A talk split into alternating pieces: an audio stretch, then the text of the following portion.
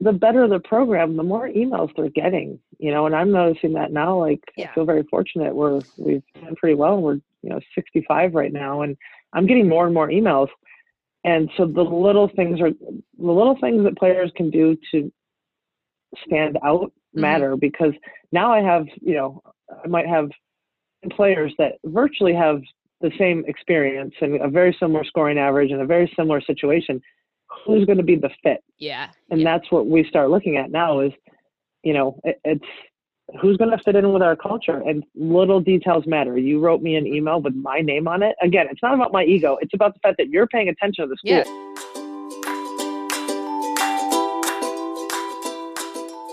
You're listening to the Tap into College Golf podcast, where we provide an inside look at the world of college golf. College recruiting consultant Brandy Jackson shares her knowledge of college recruiting, plus interviews with some of the most accomplished coaches and players in college golf. If you are ready to tap into the best tips, stories, and insight, then you've come to the right place. Here's your host, Brandy Jackson. Welcome to this episode of Tap Into College Golf. Excited to have everybody back. It is the heart of the holiday season. If you're listening to this right now as um, you know, kind of a, a recently recorded episode. If you're catching up with it later on, then hopefully you made it through the holiday season and you've kicked off a new year. And I'm excited to have another awesome coach on here and and just to share some more insight into her experience um, in the coaching world and another uh, some another good perspective on a coach who just in the last couple years changed positions especially after you know really kind of having a great run um, at one program and then going on to um, to a new program and, and just kind of starting that culture and and and that uh, that energy and excitement there at a new program but excited to have coach Sara Doell on here with me who um, started her coaching career at her alma mater back at Penn State, um, where she was the assistant for about four and a half years.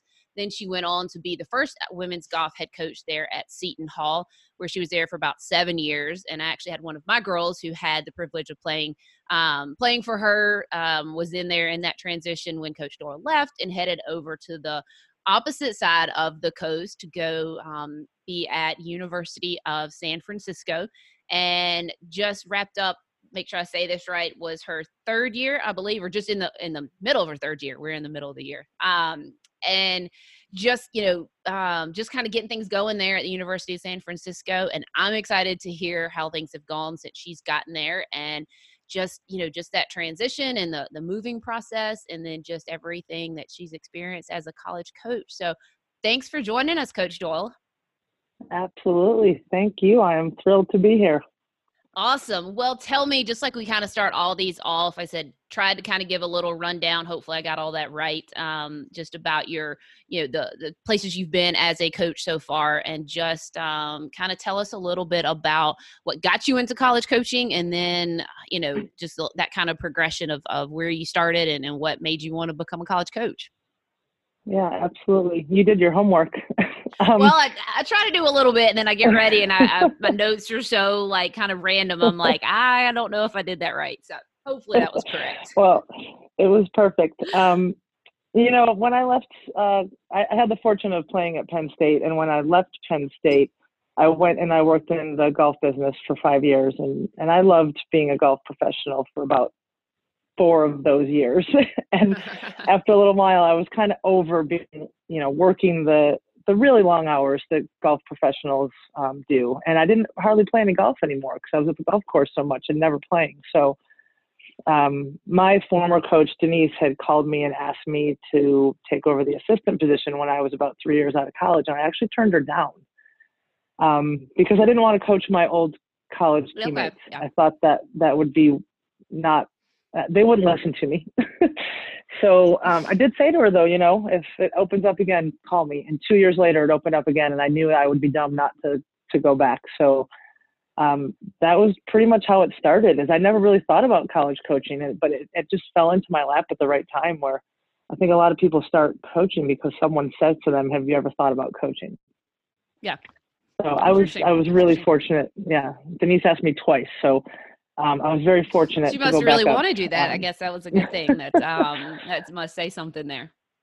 Yeah, and you know, and I played for her and I loved playing for her, so I felt really fortunate to go up and and work at the school that I was really passionate about. And you know, I was there for about four, just like you said, about four and a half years, and um, you know, as when you're an assistant, you want to get as much knowledge as you can and stay as long as you can, but you're always looking to move on if, if you want to be a head coach. And I always wanted to be a head coach. Once I started, I knew I wanted to be a head coach. So I had looked at a couple of positions, but nothing really that made sense. Uh, and I'll, I'll never forget um, opening, you know, waking up to a text message from a, a coach friend, uh, and it said Seton Hall is starting a women's golf program. Mm. And I thought to myself, my life is about to change. And I also thought he spelled Seton wrong because he spelled it S E A T O N. yeah. So he, you know, I just remember that moment, and so I I went for it.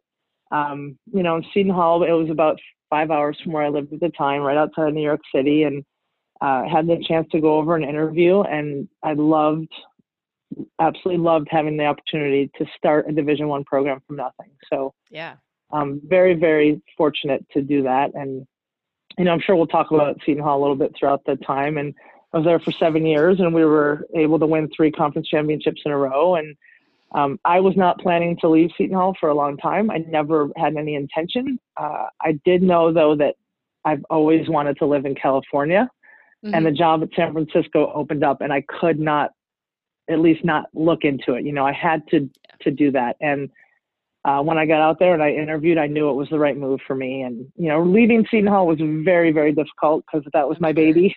yes, I'm but, sure. Uh, yeah. Yeah. So I've been here for three years in San Francisco, and I just I love it so much. So I, I feel very fortunate that my coaching career has led me to the West Coast. Okay, that uh, like I said, big change there to go, especially just outside of you know New York City and and on the East Coast to to being out there in San Francisco. But you also picked a pretty good city to get to transition yeah. over to, so that I'm sure that probably helped a little bit to be in in such a such a great place out there on the West Coast and and get to experience that city with you know with the girls that come in and everything. Yeah, absolutely. A lot of people are like, "What do you, you know?"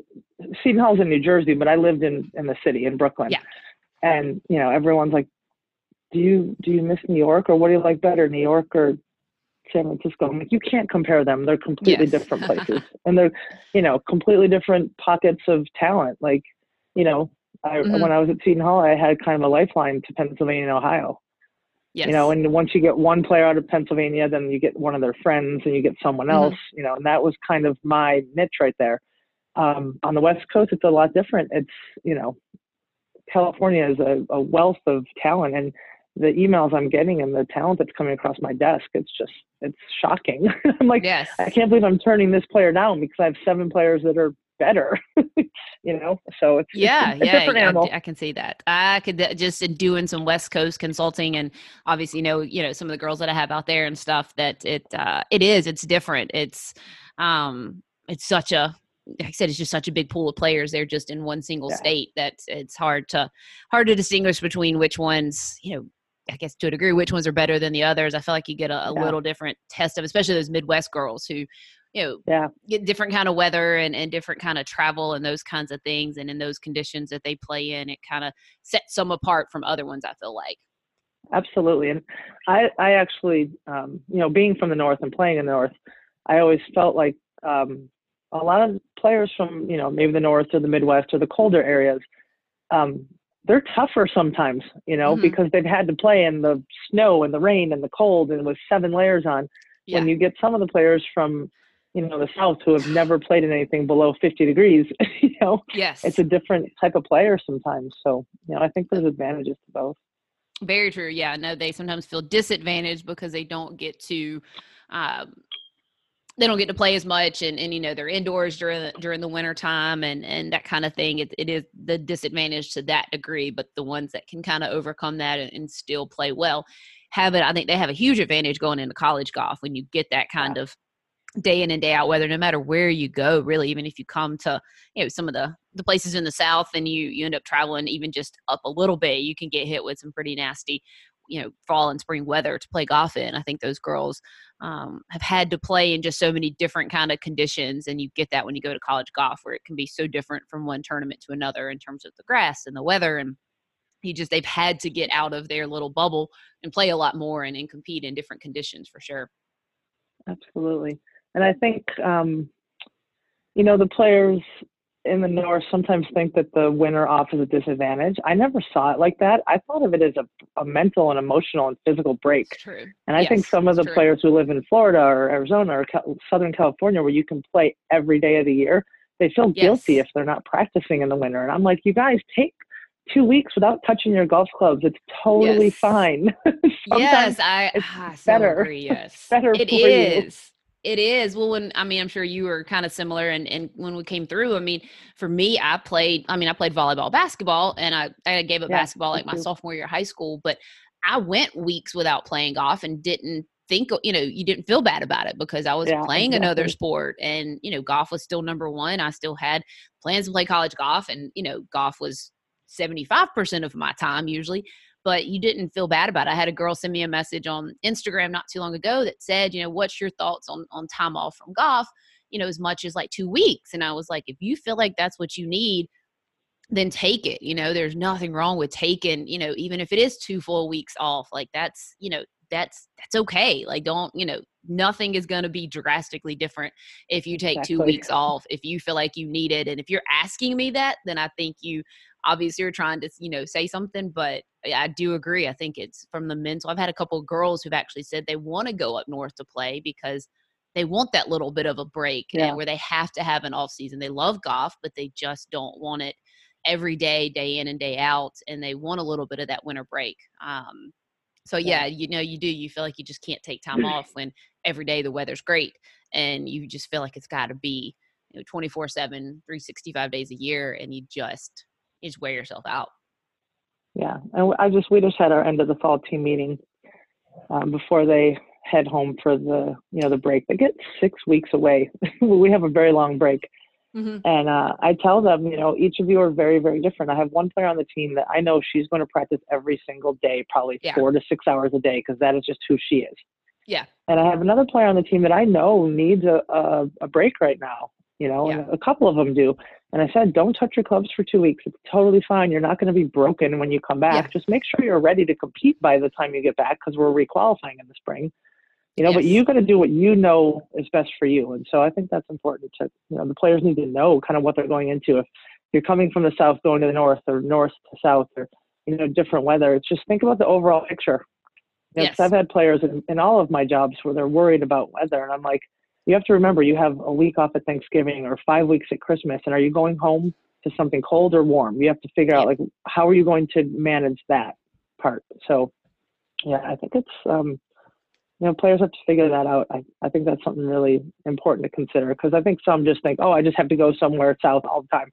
yes yeah You know, well i think that's just not as important to as just an important part of the process as all of your work time. I, I wrote an article or something about it not too long ago because i mean from a training workout perspective you know we schedule rest days. We have easy you know an easier day and we have a true rest day. And it's those days are just as important as the days that are really really tough because you know if not you just you're, you're gonna burn yourself out and you know you've got to do it and be okay with it and know that you're not being lazy. You're not you know there's that i think it was one of tiger woods quote that every day i'm not out there somebody else is out there getting better. And you know if, if but if a day of rest is helping you get better then that's what you know that's the work you need to do that day is to take rest that day. Um, Absolutely. but again it's you just get that ingrained in you so much. If i'm not working somebody else is. And sometimes you got to remember that the you know the days off and the time off is is just as important and, and just as much part of the process yes, rest is very underrated. Very you know, true. I'm, I'm yes. that co- I'm that coach that I just always have to have stuff to do, and I've learned over time to take time off at our breaks, to take time off in the summer because you know, then I'm not. If I don't come back January 22nd when we have season, if I'm not ready to go and Mhm. I'm not refreshed, you know, then I'm not as good of a coach. So I purposely am scheduling in a couple of four and five day breaks where I'm not going to look at my computer, you know, Yeah. which Yeah. for me, who I'm very organized and I love to work and I'm kind of type A, that's that is a skill that I have learned that it's important to just walk away for a little bit. hmm So I think Yes. that's you know, Yes, it, it is. It's it's like you said, rest, especially I think here in the American culture, even though we tend to yeah. be considered lazy and, and whatnot, I, I, feel like the the true rest is not appreciated as much yeah. here as as it should be. So Absolutely. Well, let's talk. Let's kind of get back. Um, like I said, in all these episodes, we kind of get off talking about you know a little bit of everything, but um, let's talk. You know, a little bit more of kind of getting into early coaching. Like I said, you spent a few, you know, four and a half years as an assistant, and then you started a program, and, and it had you know some really good success. Like, what were some of those initials? initial hurdles and, and lessons when you first started coaching whether it was as an assistant or you know when you first started the program that that you faced you know that that just kind of looking back that whether it's you wish you had you know you can kind of kind of combine the wish you would have known part of that but just some of those hurdles and lessons that you had early on. Yeah. You know when i first started coaching the, the one thing i have learned and i've tried to help other coaches with is there's no manual for how to coach. Like a lot of times you're hired because you can play you know yeah. and like there's no coach certification like besides the ncaa rules test that we take every year um, that's one thing that it's a little bit on the job training where you um, hope to work for someone who's going to mentor you through that. And that's certainly what Denise did for me at Penn State is taught me how to be a coach, you know, yeah. and she trusted me and I appreciated that. And, um, but it takes a little bit of time to learn how to relate to the players and how to create like healthy relationships and boundaries with the players and, um, you know, to, to understand that you know they're 18 to 22 years old and like mm-hmm. I, have heard you talk about that with other coaches here like we get older and they stay the same age right yes yeah that's and true. like understanding how to relate to them that was the one thing in the beginning that I, I don't know if i wish i had known it or whatever but i think um, that was one of my biggest challenges is is just learning the ropes you know first as yeah. an assistant and then as a head coach you know, as soon as I got that job, starting a program from day one is like walking in quicksand for about two years. Yeah. you know, I mean, you've got to, you got to like learn all the rules and how to do CARA hours and how to create a competitive schedule and budget and recruiting mm-hmm. and how to recruit and where to recruit and, you know, and then you're at a, in a new place, so you have to create those relationships with the your staff at the school and also the staff at the local golf courses you know, understanding fundraising and expectations from your boss and all the academic yeah. rules. There, there is so many lot. things that if you, yeah, if you think about the whole piece, you're like, oh, wow, how did I do all of that? And a lot of it is you just learn, you know, very quickly. You just, you rely on a lot of other coaches and you ask a lot of questions. And, you know, I think that was some of the hurdles I had to get through in the beginning is just figuring out you know what to focus on. And um, mm-hmm. after a few years i feel like i caught my stride but it takes a little time. Yeah i'm sure i'm sure. Like you said you just it's it's learning the logistics behind it all which again a lot of why i wanted to start this podcast was to help the families understand all those logistics that do go go on behind being a coach especially i said in your position with that having to start the program not just being able to kind of take over where it already was and, and just all the things that go on behind the scenes that I think a lot of families don't don't realize. And then on top of that, you have to learn how to be a coach. You have to learn how to, yeah. you know, it's just like you said, it, it's hard to to remember that they are just 18, 19 years old and how to put yourself in those shoes, but yet also expect a little bit more of them because you know you want them to do better and you want them to all get better and, and make better decisions and those kinds of things but yet they are still 18 19 years old when they're getting to college and then just trying to figure out how to actually coach them. It's um, you know, it, it's definitely something I've always had a lot of people ask me about getting into coaching and, and my coach, uh, Coach Potter down at Alabama, in one of the letters that he wrote for me, said something about wishing I would become a coach. And, and I, I sometimes think about that and what would it, you know, what all would it take? And that is a big part of it is, you know, you're responsible for these girls, you know, lives and and how you can you know not just their golf games and it's a big responsibility and it's a lot to learn like you said you don't really have anybody in a lot of ways that tells you how to do it there's no manual yeah. um and it's it's just yeah. a lot of trial and error um, which again i'm sure a lot of things that you did early on that just like me and my business there's things i told players early on and ways i handled the recruiting stuff that i'm like ah, like I really did them didn't do them much justice, but that's just again, you know, part of the, the learning process. It's again, it's trial and error to, to learn from, you know, learn from early on and, and make adjustments and, and hope you get better as a coach as well. Yeah, absolutely. You know, and I think that's I, I like what you said. Like a lot of you know the par- parents and play you know junior golfers and even college golfers sometimes might not realize what actually goes into coaching. I, have had yeah. many players, you know, in off season stop in my office, like, Coach, what do you work on in off season? Yeah. I was like, Well, how long do you have? Like, yeah. you know, I don't just show up at practice and like show up in the van and drive you to the golf course. And like, there is so much logistics to get to be very, very organized. So when practice arrives, you're there and you're present and you're able to actually do one-on-one coaching. You're actually able to yes. to help them. You know, if you're not organized behind the scenes, you're going to be disorganized when you get to practice. And then, like you said, I, I wouldn't be doing them justice if I didn't have everything else settled. You know, if I was stressed out about other things, you know, I'm not going to be a good coach. And so that was what I learned, uh, you know, throughout my, I guess it's been 15 years now of coaching, you know, just to make sure that I remember why I'm there. And some things can get super stressful, but when it comes down to it, it is about giving these young women the best possible chance to be successful on and off the golf course. And, you know, sometimes things get a little stressful, but I always go back to my why. And I just love yeah. helping people. And that's what keeps me going.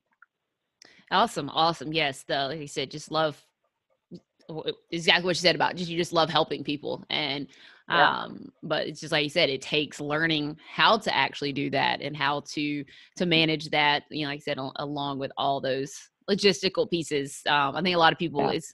I feel like what I do is very similar to you know people are always like, well, what are you doing?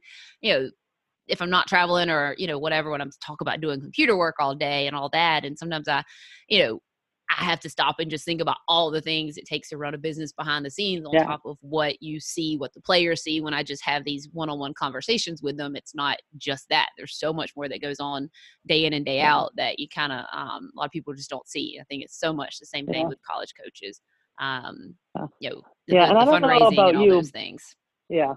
And I don't know about you, but I do all of that stuff because they're have tos to yes. get to what I actually want to do. I love coaching and I love helping people be better. And, um, you know, so uh, in any job that you have or any situation you have, there's going to be things that are not awesome, but they're mm-hmm. going to get you to the end result. And so that's how I look at some of those CARA hours yeah. and budget budget stuff and all that. You mm-hmm. know, like you know, you don't love doing all of it, but it affords me the opportunity to help these young women become better people and better golfers. And so I think that's yes. what is really important for me. Yeah. Yeah. That's a great way to look at it. It's very, very good, good way to kind of balance it and, and make it not feel so, so much like work when the part you actually love is, is the yeah. result of, of having to do that, that part. So Absolutely. Well, you know, just talking a little bit about you getting into to coaching, um, and I think you've got a, a little bit of a unique story about you know what what has been different from when you first started and, and what do you wish you would have known or maybe done differently um, you know not just the the things that the hurdles and the lessons but what are some things that um, we talked a little bit about this before we got started. Um, i said i know you've got a, a, little different background in, in the first few years of you coaching and and the decisions you made and, and the things that you decided to be a little bit more honest about and everything. So i think that'd yeah, be great absolutely. you know great insight there if um, share a little bit of that story and, and how that changed your coaching path and, and, and coaching perception? Absolutely. I, so I started um, the program at Seton Hall in 2010. Um, you know, and at that point, I had then met my now wife, and I was very, very quiet about my personal life my first couple years as a head coach. And, you know, because I just wasn't kind of sure. I worked at a Catholic school. I wasn't kind of sure, you know, where that fit in. And mm-hmm. um, you know, I, I, I'll be honest. I was a little afraid to tell the team. I was afraid they weren't gonna, you know, respect me. You know, and mm-hmm. that was that's unfortunate. That's the way our, our world is sometimes. Yeah. Um, and so I kind of hid my personal life. And I, for my first three years at Seton Hall, I, I felt like I was a really good coach. I felt like I was starting a program. I was building relationships with the players and getting to know some of the families on the road. And um, I felt like I had, I had a lot of respect from everyone and I felt like we were doing really good work. And I got engaged, and at that point, I decided, you know what, it's time to tell my truth to the team because I, I they know they're not stupid. They know. I've just never yeah. spoken about it. Um, and so I had a team meeting, and I sat them down, and I said, hey, everyone, you know, I just I wanted to share something with you, and um, I told them that I was getting engaged. And I told them about my wife, Kat, and they were, I mean, they were so excited. It was like I told them I had won a million dollars. Yeah, that's awesome. They were they were so I think grateful that I told them my truth. And you know, honestly, I was a little nervous about doing it because you just don't know how people are going to react. And you know, yeah. that was ten years ago, eight years ago. So I'm in a much different space now. But mm-hmm. um, I will tell you, I think I went from being a good coach to being a great coach throughout that because I I felt the team I think felt closer to me because I was more honest yeah. with them about who I was. Yeah. You know, and it's not like you share your personal life with the team, but they like to know like certain things. Yeah. You know, like when yeah. we were getting married, they wanted to know all the details and you know. um and then from then it was just a natural transition to just be open and not worry about it. Um and I really think that afforded me the opportunity to just be more authentic and true and then lead by example. Yeah. Yeah. And so that's something I talk to them about is being the best version of yourself every single day. And those first three years of coaching at Seton Hall, I was not the best version of myself because I didn't, I felt uncomfortable a lot. Um, and so I just, you know, I kind of joke that if you want to win a conference championship, you should just come out of the closet. Yeah. it's funny. I did. And the next year we won conference, then we won again, then we won again. And, yeah. um, you know, but I, I mean, I joke, but it, I, I really think I was a more true and authentic coach. And I thought, I think that helped me develop better relationships with the players. And I think they yeah. trusted me more to talk about things. And, you know, through my time the last several years, I've had a couple players themselves come out to me. And I think, you know, it's because they had a role model that could help them guide them through some of that stuff. And, you know, I know we're, we're coaches, we're, we're we coach golf, but we really coach people. Mm-hmm. Definitely. You know, and I feel like like it's about teaching them and giving them skills to be a better person and in turn be happier and in turn perform more and better. Yeah. And so that's what I think has been a part of my coaching and and um, and I, I, wanted to lead by example with that. So um, I'll yeah. I'll tell you. And then you know when I obviously I, I, took the job in San Francisco, I was you know open with it right from the beginning. I mean San Francisco's obviously a very liberal place, yeah. so yes, yeah. Um, you know but it's I, I, honestly you know it's one of those things I, I understand sometimes it could be a taboo thing to talk about but i think it's really important that um you know you're as a coach no matter what your truth is if it's you know yes. i know some coaches who have gone through cancer and they've shared it with their team and some coaches who had you know death in the family and they share it with the team and when you share tidbits about your actual life with them they see you more as a person and maybe they they might just have a little more respect and realize that you know you go through through things too. And if you can lead by example with the way you handle life situations i think that really helps them see they can do things yes i think that that's as much you know why i kind of wanted you to share that too because i think that's you know from a coach perspective i know there's a lot of other coaches that that listen in on this and, and again from the parent player side of things as well that i just i think that responsibility of being a coach just goes so far beyond just what you do there as a coach. Like you said, being the yeah. example. And if you know, you know, if you,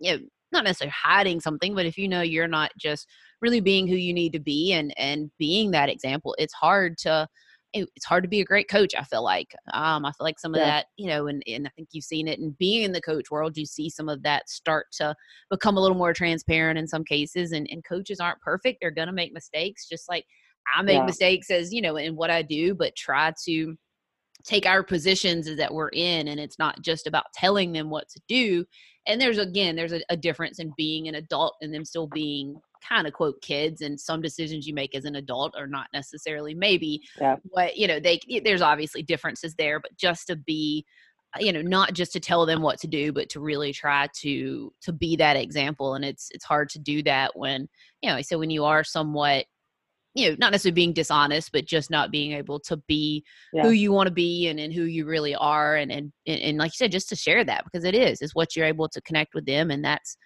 that's so much more about what I think, you know, coaching and in college golf is about is, is so much more that than just that, you know, just black and white being a coach kind of thing and then i'm not a coach and i know some are, are very big on keeping those separate and don't look at it that way and that's okay i mean i think there's some very successful yeah. who who do separate it all um, but i think if you're if you're not going to then you kind of have to be kind of all in to a degree and then really be yeah, absolutely. You know, be who you say you know you are and and really truly be that person and not just be that person yeah. when you're their coach and not that way yeah. when you're not well and so, i live well, on the outside yeah. so you know, and I, I, um, I think it's really important to, to be, if you're going to be a coach, be the same, like, as you are as a person, you know what I mean? Mm-hmm. And, you know, I think it's just important to, to create good relationships. So, yeah. Yeah. 100%. Um, definitely glad you share that. You know, whether people agree or, or, like it or not, you know, obviously, like I said, we have, everybody's got different opinions to that, but I, I do think that there's so much to learn from that just for for so much of, of what it says about you as a coach and, and just about coaching i think in general and i think where you uh, where your passion comes from to be a coach and want to truly be the best coach you can be and and that's that's what led you to be able to do that i think um that's Absolutely. that's just such an awesome awesome insight as you know for for like I said, players parents other coaches and everybody to hear i think Absolutely. Well, let's um let's get into a little bit about you know you being a coach and, and what you see as as a coach and uh, you know talk a little bit about some of your your athletes. Um, you know, tell me. I, I know I've sent you a list of questions. I'm kind of sitting here looking at them. I know we kind of skip a few, but what do you feel like? Um, I still want to talk a little bit more just about the athletes now. What do you feel like is some of the biggest things you see them struggle with um, you know as as college athletes when they get there what are the same you know the things that you see that maybe they could be just a little bit more prepared for or even just a little more aware of as a junior golfer and it not be just quite such a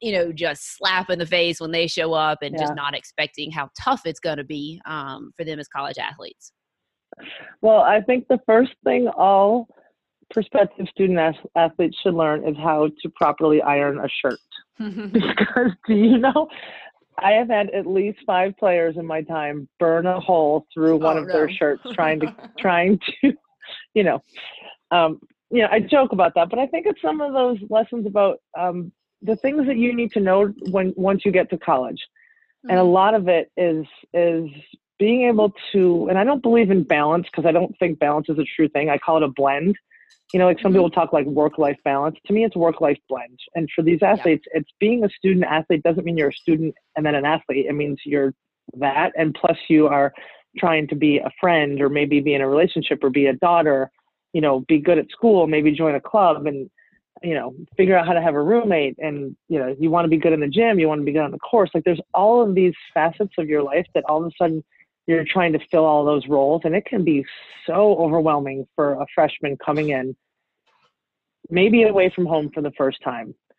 And so it's understanding that i think from the beginning you should be using all the resources you have at whatever school you end up at from you know working with if they have like a mental performance or coach or a sports psychologist or if they have a dietitian or you know a strength coach an athletic trainer or whatever your coach can you know coach or assistant coach can help you with and to ask for help and to ask a lot of questions in the beginning um, because us as coaches like we talked about sometimes you forget that you have to say the same things every year because freshmen yeah. are freshmen only once you know um, mm-hmm. and so for those the for those coming in it's just understanding that it's going to be a lot.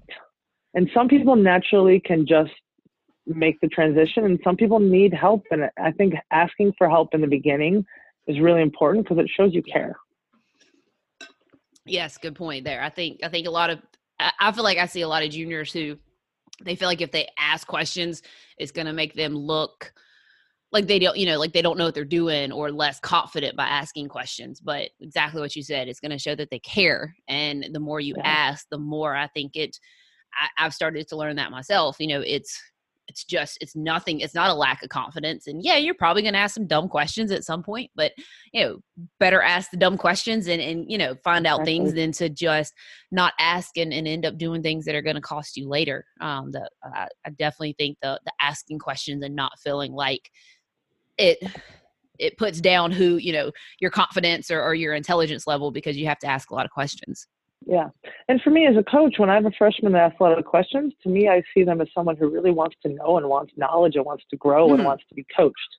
Yes. You know, so I think that's the best thing. Like, you know, I think the struggle is, is trying to figure out how to, to do it all and to realize that some things you can't do. You know, yeah. I hate yes. to use the word can't, but you know, there's some things yeah. that you just have to go to the side and you have to know where your priorities are. And um, it's a, it's a, process. You know, if you're still asking the same questions when you're a senior as a freshman, then we have a problem. but first year, point. you know, like like ask your upperclassmen, ask you know the, the your RA or or whatever, just to try to make sure that you know all of the resources you have because that's the one thing I think some college athletes that aren't successful are it's because they didn't use the resources they had at the time.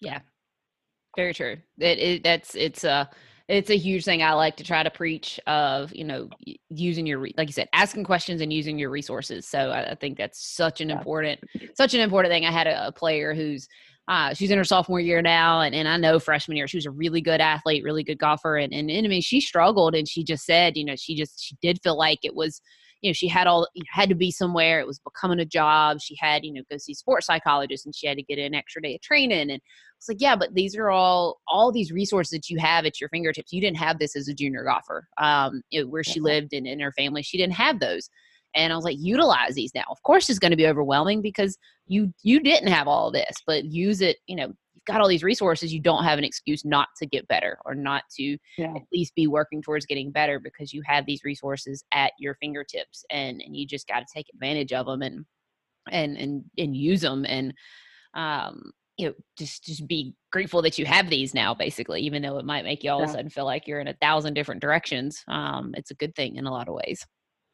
Well, and also once they graduate from college, they no longer have them, and they're like, "Oh yes. man, yeah, yes, oh yeah, I've got to find a gym, and wait, uh-huh. I have to uh-huh. pay have to for pay a trainer, and yeah. wait, yeah, yep, I have to buy, you know, sneakers out to work out in. Yeah. I have to buy golf clothes, and I, yeah, yes, yeah. I had a, uh, a, player years ago send me a picture of.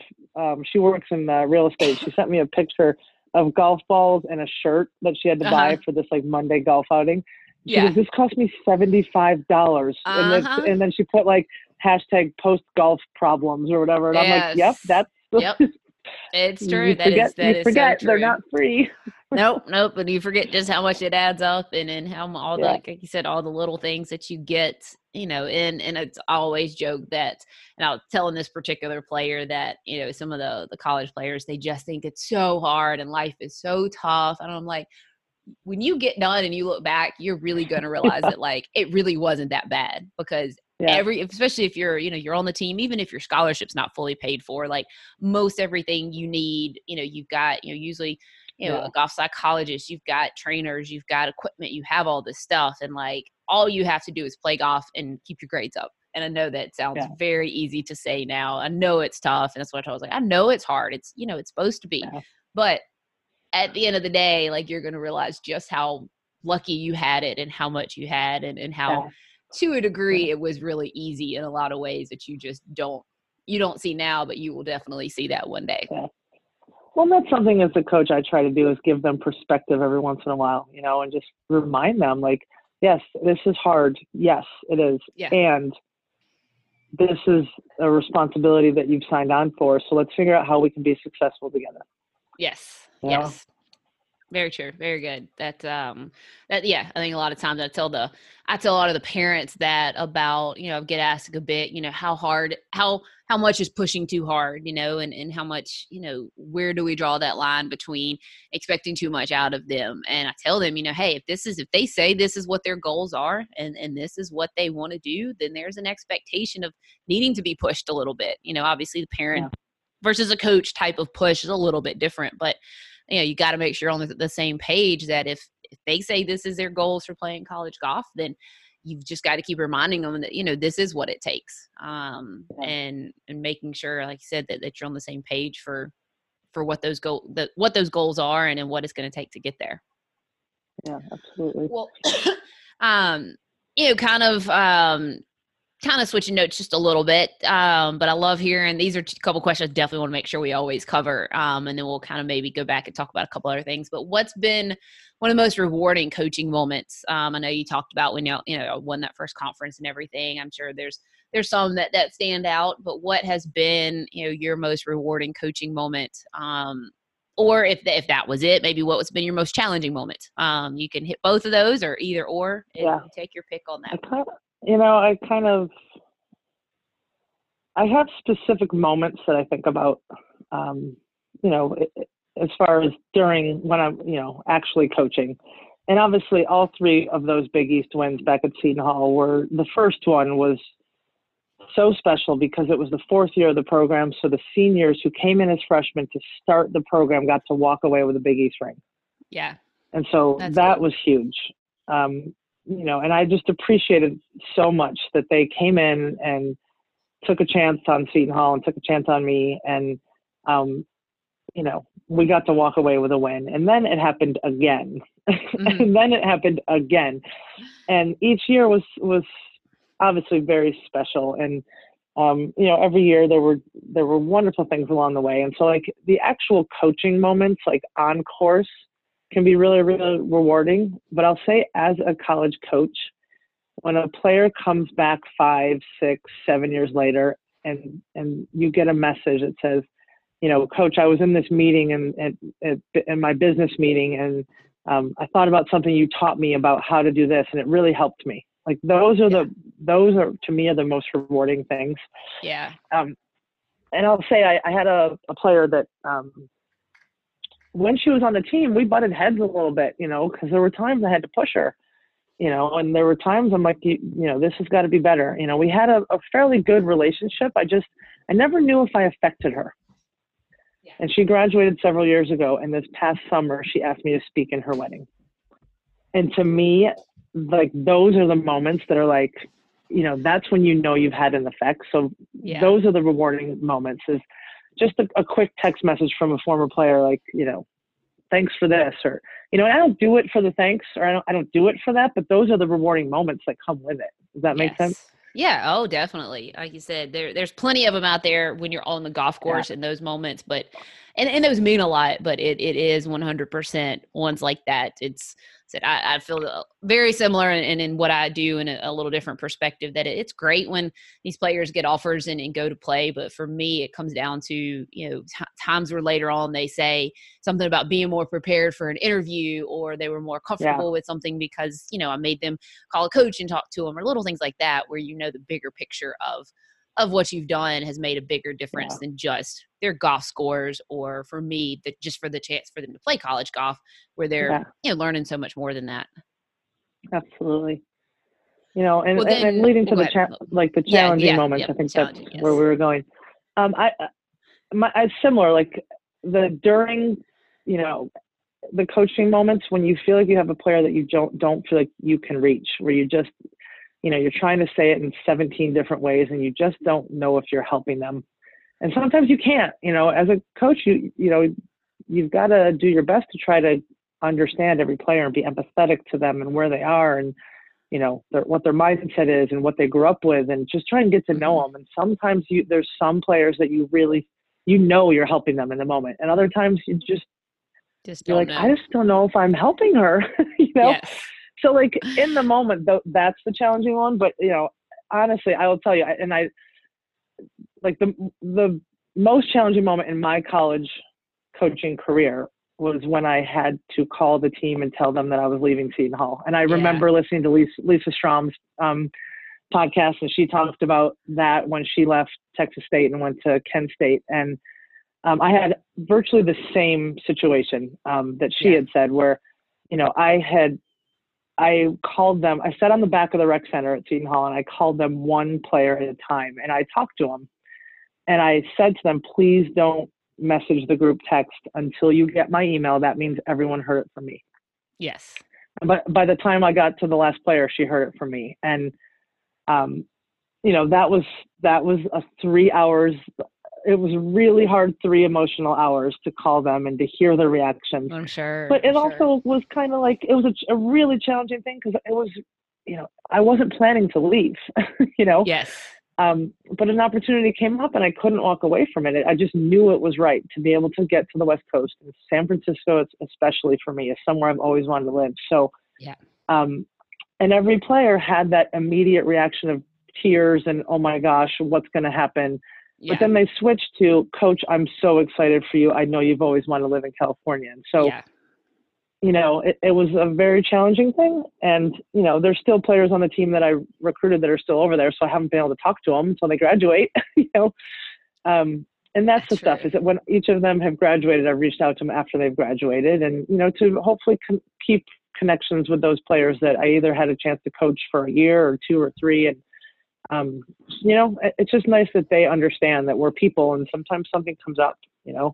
But that was hard. mm-hmm. was really I'm hard. sure. I'm sure. It's like you said, talking to Lisa Strom too, and, and I think what she said is very similar. That you you realize though you get something from the fact that when your players handle it the way they do, it says a lot about what you did for them as a coach. That, you know, yeah, yeah. initially your thought is kind of, well, how's this going to affect me? But then the fact that, you know, they they turn and, and and are happy for you and and you know, that just says a lot about the types of players that that you've recruited and helped them become that, you know, that they're not so wrapped up in, you know, in themselves and, and how it's going to affect them. And you know there, there's that initial kind of shock to it but that they can be happy for you and, and understand and be mature enough you know it, it's like i said it says so much about what you've done there for that program and the types of players that you've been able to you know to to coach and to bring in i think yeah absolutely and you know i feel fortunate that i've had players that have bought into the culture you know i've tried to create with some of our other coaches and you know, mm-hmm. I give it a testament to them that you know when I left, I know they just moved on and they're playing great golf over there right now, and I'm happy yes. for them. So, yeah. yeah. you know, it's nice to see them succeed in the way I thought they were going to. So yeah, good. which is which is good. Yeah, no.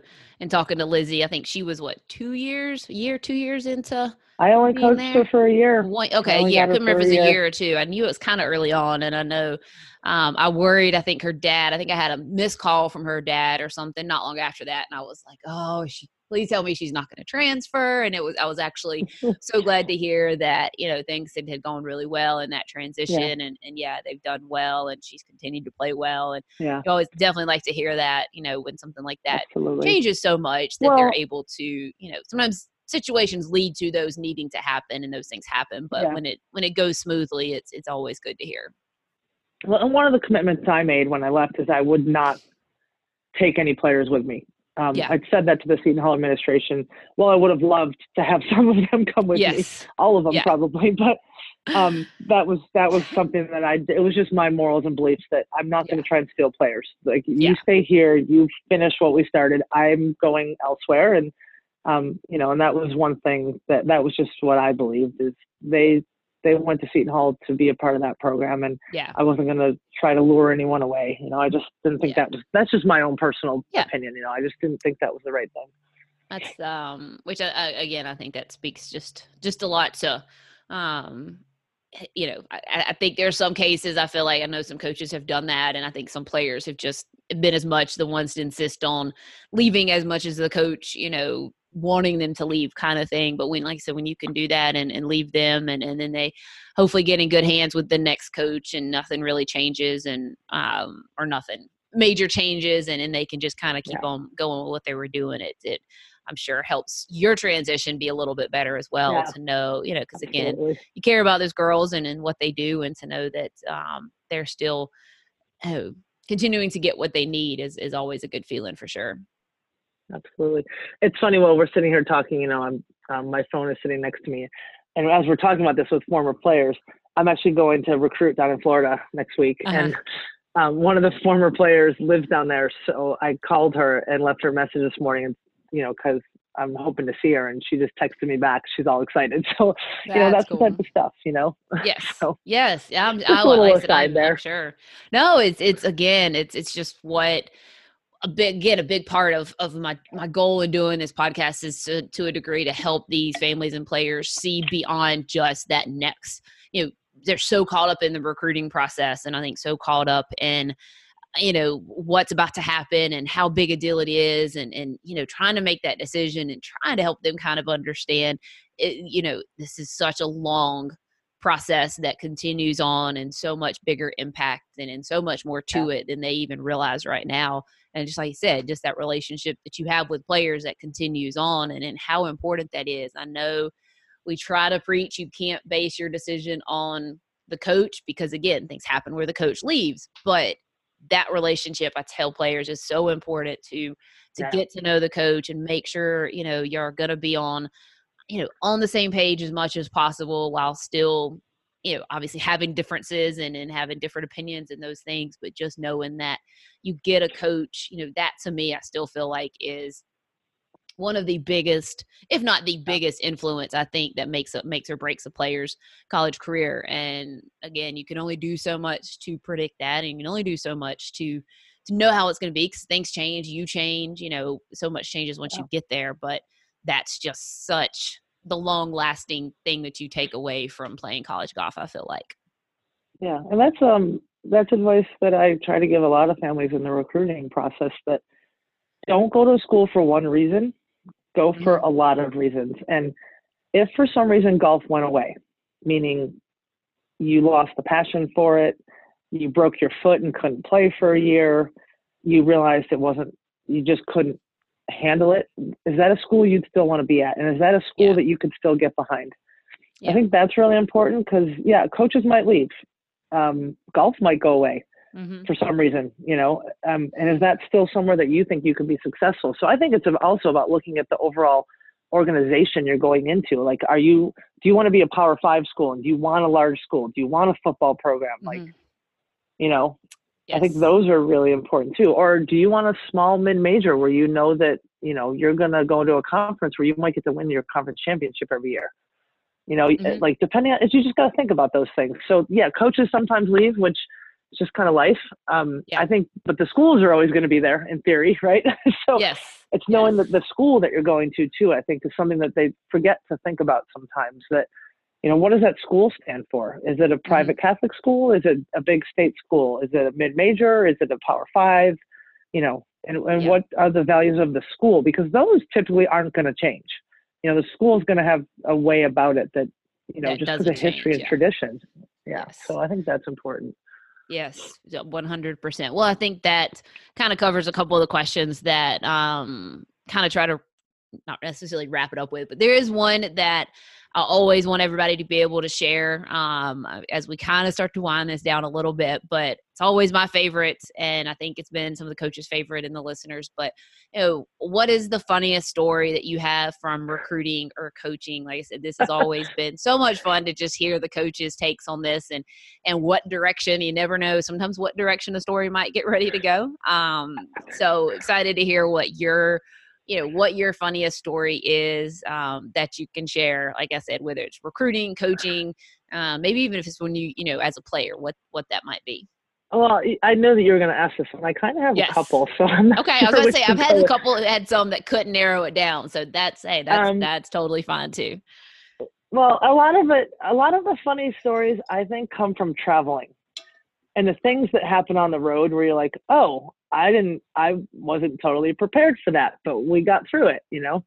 So Yeah. I kind of have two, and they both have to do with traveling. Um, one of them was we were we were traveling and we were in the Newark airport, and one of the girls on the team was, you know, distracted on her cell phone, talking on her cell phone or doing whatever she was, and you know, we had to stop at the bathroom on the way to the gate.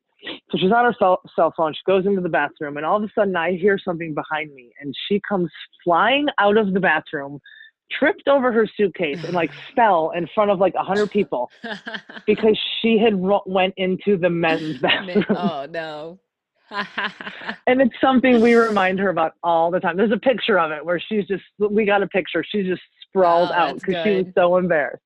yeah yeah Um, That's uh, I love that's, that that's one. good.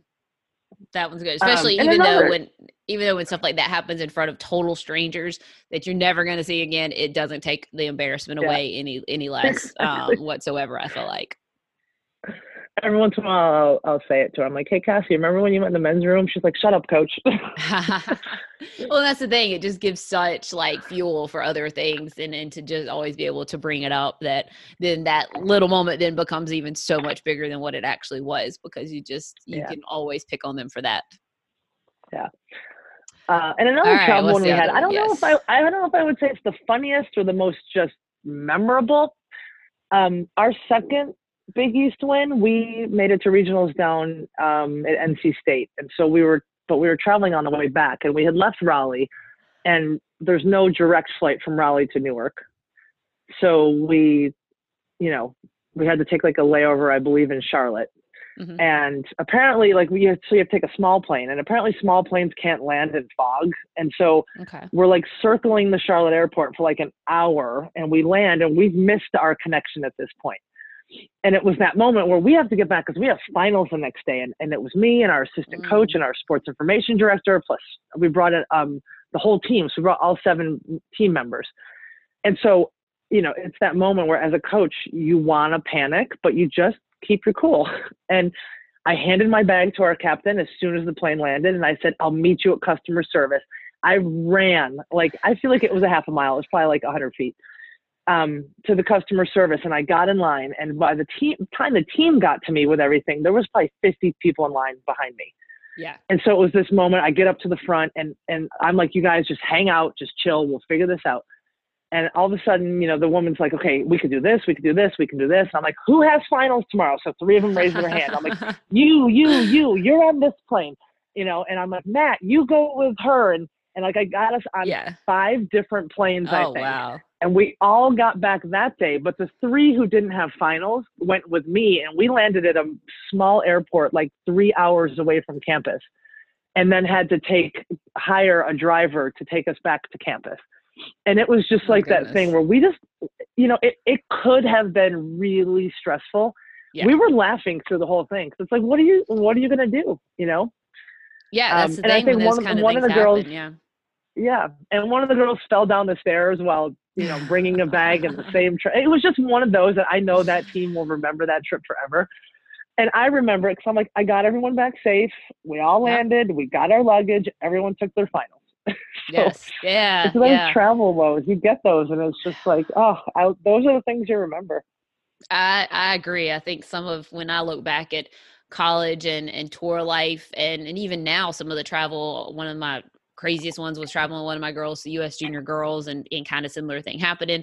Um and the the moment they're not always funny um but you know especially when you look back and and you how it plays out and and how it works out travel something about travel can definitely bring out the the crazies and and and just the the moments that um something funny about it yeah. There there's definitely something Yeah. about travel that i think always leads to some of the you know the, some of the funniest things um, i've had some coaches who have those yearly traditions with different holidays or whatever i think those have also been good ones too but i feel like most all the funny stories have come from Yeah. travel and you know good bad things that have happened that have turned into to good funny stories especially after the fact not get not always Yeah. funny when they're happening but Exactly. when you're able to look back and like you said everybody got back and got to take their finals and, and those kinds of things um, well i saw it's a random one i think it was uh the kansas city chiefs last night um, against the patriots i guess and first time it's ever happened like nfl history that the equipment didn't get off the plane or something and literally at like oh, wow. right before the game started. I mean, they had to have a police escort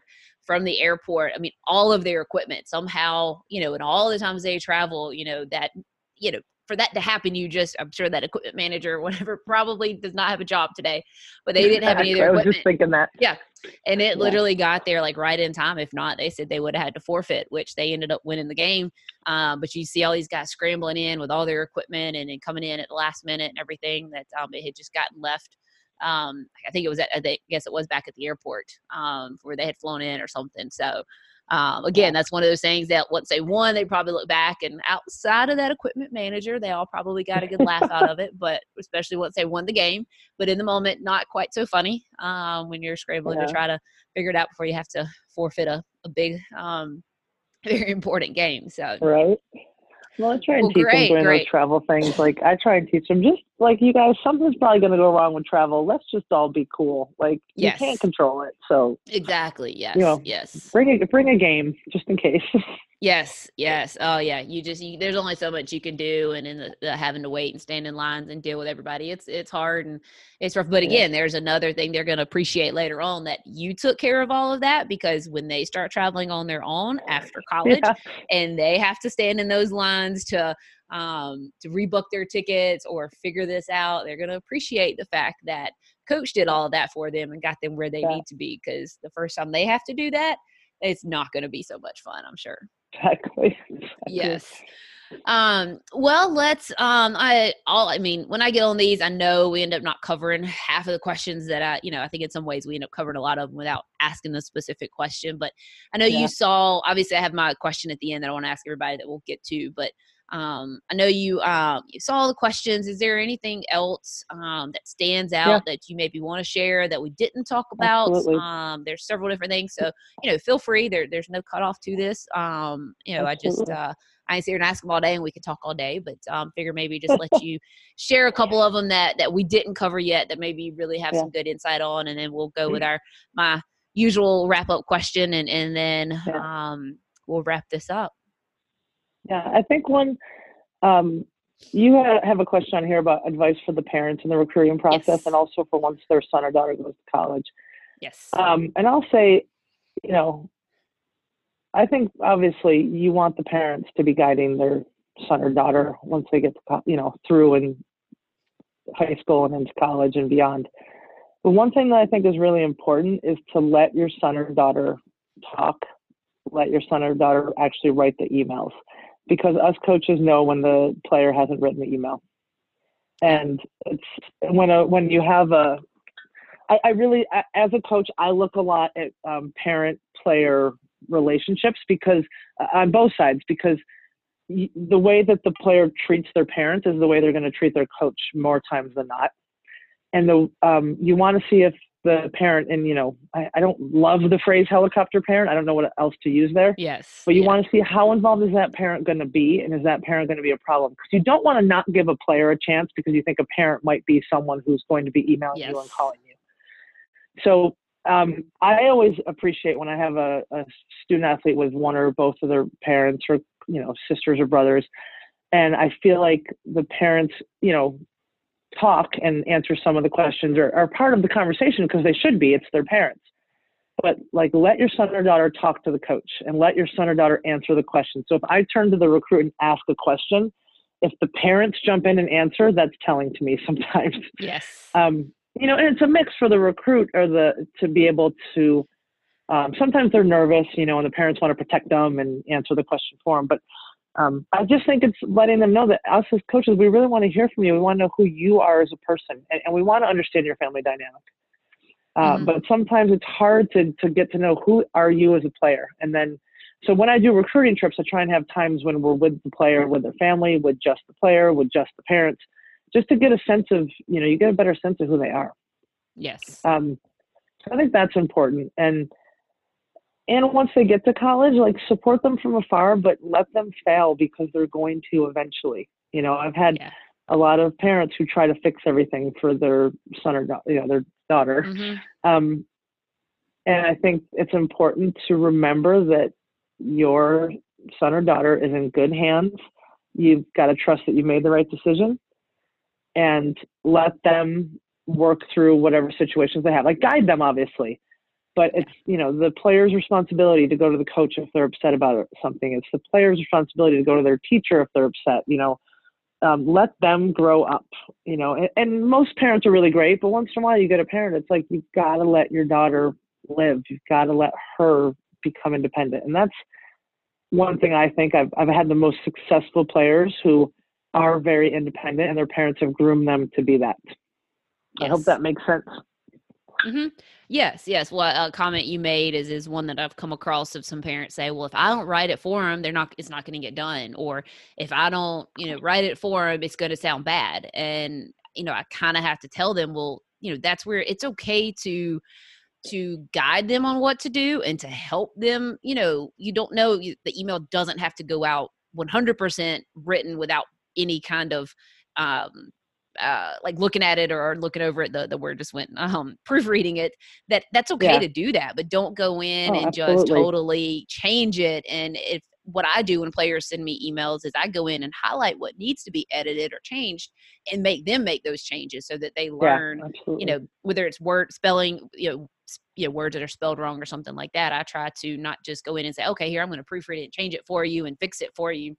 I'm going to help you figure out these are things Yeah. that need to be fixed and this is why it needs to sound different or, or why the the grammar is not good and and try to help them figure some of that out and, and make it still be their work um because yeah it, it it blows my mind sometimes when some parents who you know they um they just feel like they you know, th- th- it's not going to get done or it's not going to get done as good and all that and and you know I, I get where they're coming from on that but sometimes you got to remind them that yeah well if that's the case then that probably means they need to learn better and do better because if not they're not i keep telling a, a parent that i've had this and to say well this is what's going to happen when they get to college and if they're not ready for it Yeah. and they don't have you there then they're only going to be they're only going to struggle if if it's not you know already um, taken care of now or if this is the problem Yeah. now it's never going to get any better yeah, um, exactly. so good very you know very good insight there to yeah. like you said to you know to want to hear from the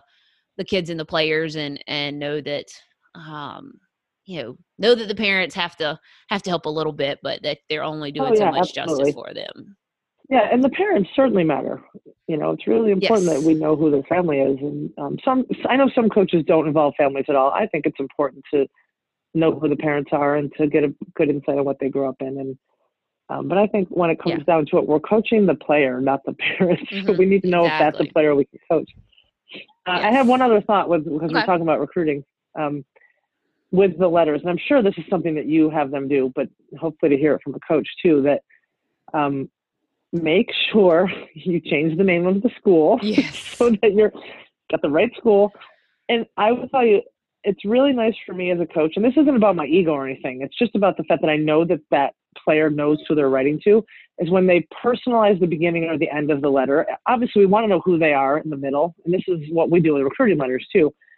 But the first paragraph should say something about why you want to go to that school and what is happening at that program. So it might be just a quick congratulations on your third place finish last week and i saw your freshman won the tournament that's really great you know and uh, i wish you the best of luck next week at like you, it doesn't take a lot of work to do that and i Mhm. noticed that you know and even at the end like a quick follow-up and they say your name again you know or the school Yes. the correct school yes um, oh you because no that's- that's just- that's just so important because as a coach, I'm going to respond to every recruiting email that comes in my inbox. I'm sure I've missed a few in my career, but yes even if it's someone Yeah. I'm not going to recruit, I work hard to respond to every single one. And I'm Yeah. more likely to spend a little bit more time looking at a kid that I know they're like, it's not just, dear coach, I want to go to your school because. It's like this Yes. email went to 75 other coaches. yes Um, and so- so just a little, I know it takes more time. I mean, we, I try to do that as a coach too. When I send out my June 15th, like I Mhm. try to personalize the first paragraph of every email to the players because I need them to know I know who they are. I'm not just trying Yes. to find a number. I'm trying to find a person. So yes yes yeah, yes I'm sure that makes you happy as a recruiter. It you does. know? Well, when I don't when when I clip out part of this podcast and and share it, that will definitely be because yes, I mean obviously I love the podcast and, and sharing the stories, but when and not just to be like, oh great, you just made me so right in what I do, but it is something that I I struggle or, or not struggle, but the players don't necessarily understand. And two points you hit on is just like what you do with players. I get I tell the players when they get emails that are personal to them. I was like, think about how that makes you feel as opposed to one that you know is just a generic email. It makes you feel different. I was like, it's the same thing with a coach. Now, it doesn't mean if your resume isn't strong enough that that's automatically going to, you know, get you recruited, but it will make a difference in whether that coach, oh yeah, um, you know, just it- just is going to change their tone when they see that. And it's every Yeah. sample email that I give players, the first paragraph. Um, it's a lot of what I work with them on, and sometimes it's a struggle to maybe if they're really kind of figuring out what it is they want in a school and they don't necessarily know. You know, we go to the well, let's look at what they did this fall or this spring. Like, what else is going on? That's why I encourage everybody to follow the social media and keep up with what goes on because you know you just got to figure out a way to kind of connect and, and show that you've done at least a little bit of homework and you've you know you've done something that at least shows that um, you're at least making each email personal. And uh, I always tell them, you know, the body of it about you that can be the same, but you've got to just make it um, Yeah. make it personal and, and make them know that you're doing a little bit of research, a little bit of homework. Um, it's so so important, and, and it's just like I said, the, the- second half of that of of um, like I said, when it when it comes back to players, sometimes it just all of a sudden registers with the difference in how they feel when a coach says, you know, I saw how you played last week, or I saw that you're going to be at this tournament, or whatever. They're all of a sudden they're like, oh wow, this coach, you know, actually knows me, you know, as opposed Yeah. to an email that comes in that's just, you know, you can tell even if it's a June 15th or the former September 1st that were generic ones and everything, you can tell the difference and yeah, you know, and where they stand. And I'm like, Yeah. so much of this process is a twofold kind of thing that so much of what the coaches do, the players do, and then how you respond and react, it goes both ways in so many things. And that one definitely is one of those. So, um, Absolutely. yes, And it I'd is. say, it's, it's good to you hear. know the the better the program the more emails they're getting you know and i'm noticing that now like Yeah. i feel very fortunate we're we've done pretty well we're you know 65 right now and i'm getting more and more emails and so the little things are the little things that players can do to stand out Mhm. matter because now i have you know i might have players that virtually have the same experience and a very similar scoring average and a very similar situation, who's going to be the fit? Yeah. And yeah. that's what we start looking at now is, you know, it, it's who's going to fit in with our culture and little details matter. You wrote me an email with my name on it. Again, it's not about my ego. It's about the fact that you're paying attention to the school. Yes. Yes. And, and you talked about, you know, the business school or you talked about whatever it is at whatever school you're looking at. Like you talked about that because you did your research. Um, yeah. That's, that's really matters. Yes, it's it's a lot of people. It's people. A lot of people even still ask, like, what is it that I actually do, and you know, why why would a better player, you know, need help? They're gonna get recruited and everything. And I'm like, I've always said, what I do is not something that everybody has to, you know, has to have or, or need or anything like that. Yeah. People get through this process just fine on their own in plenty of cases but it's it's just like that what you said it's become so competitive and it's so many little things that can set you apart of how you do you know you may have a great resume but you may lose you lose opportunities because your email that goes out is just so poorly written that it's just uh, you know or you're yeah. just not connecting you're not building those relationships and it's yeah. so competitive now uh, where so many players are in those same bubbles of really really you know elite players and then you kind of get those mid-major program girls that are all kind of clumped together that you have to learn how to set yourself apart and, and do it in, yeah. in the in the right way and it's different for every coach and you know there's some things that work for one coach that doesn't work for another.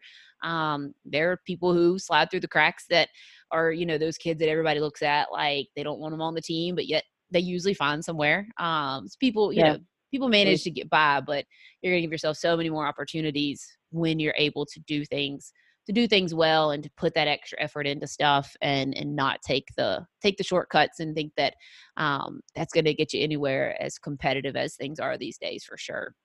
Yeah and i find that in the one-on-one meetings um, when they actually come to campus is how engaged are they? How interested mm-hmm. are they? Are they asking questions? Are they not? Are they looking at their cell phone a lot? You know because yeah. that uh, happens sometimes. It's like yes like, I mean, oh, hey, oh yes. like mm-hmm. we're having a conversation. And just not that you're not going to recruit someone because they look at their cell phone, but you know, yes. like it's just there's they can be you know I've had players one week after another. Um, on paper, they're almost the same, and one just impresses me more in person mm-hmm. as who they are, and you know, and it's yes. just yeah, um, it's just important to put your best foot forward, and and Definitely. I think that's on both sides, you know. Oh yeah, one one hundred percent. Well, um, I know we've kind of stretched this out a little bit, but I hope everybody out there listening, especially like I said, when I get ready to, to post this and do all this, um, 100% want to encourage um, the ones who've stuck it out and, and make sure because um, I think these last few minutes, especially those junior players out there listening, were were some very important stuff as well that um, applies to them a little more right now. I know so much of this is things that they're going to experience in a couple of years, and the parents might can can kind of relate to a little bit better, and they can see past just the recruiting process. But um, some really good insight there on the actual recruiting process and, and what's really kind of going on now for some of the junior players out there. Um, any other, like I said, I've got my last question that I want to ask, um, then we'll, we'll, definitely wrap it up. But anything else um, to share before I hit you with my last question and, and my um, my kind of sign off question that I have everybody answer?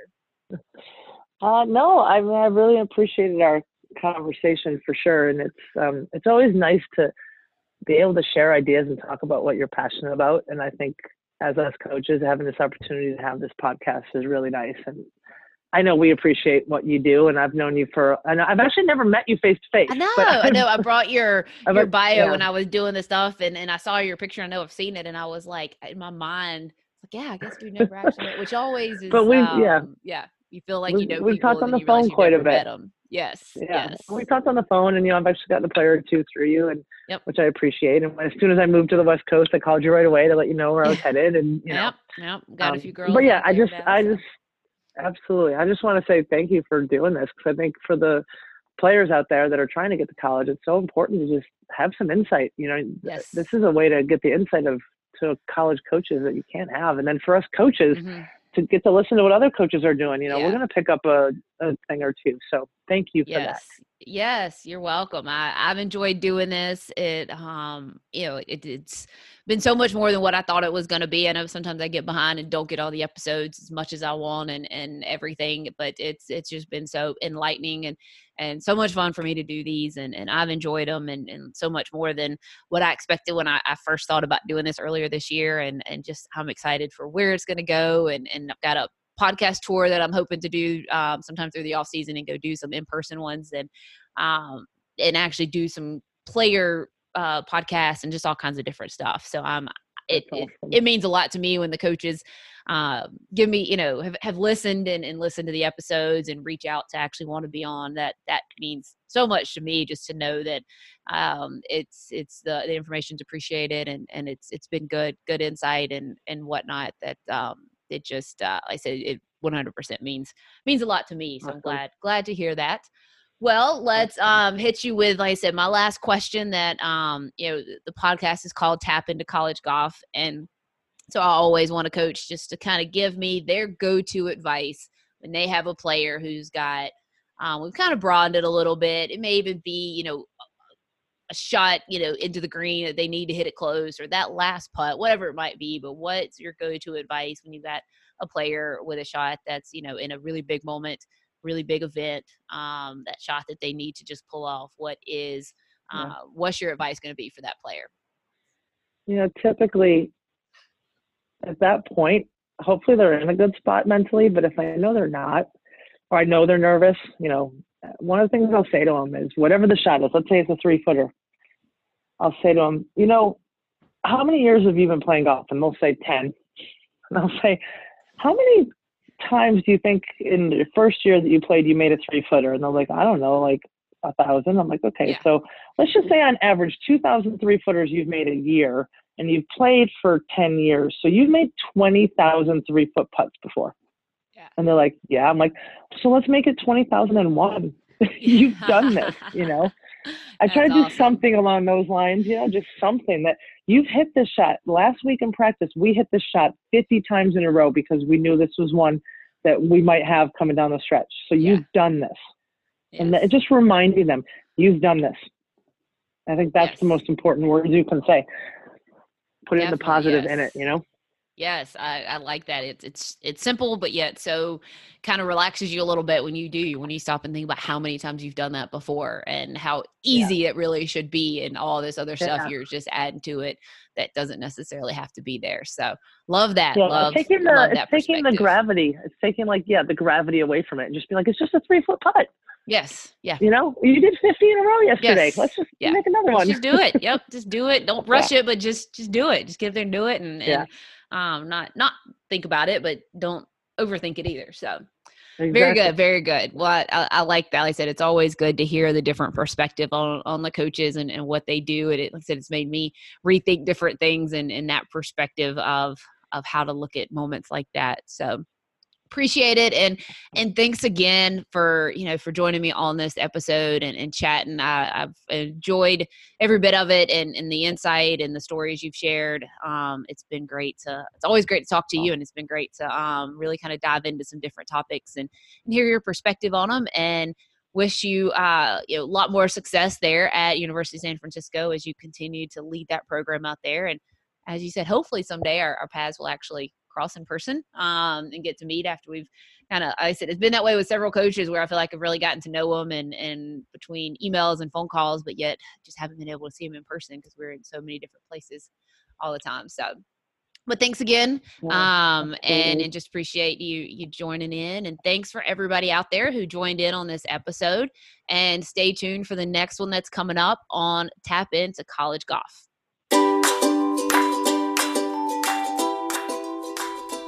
Thank you for joining me on this episode of Tap Into College Golf. For more information, you can visit www.brandijacksongolf.com. That's Brandi with an I. You can also follow me on Twitter and Instagram at bjacksongolf. See you next time.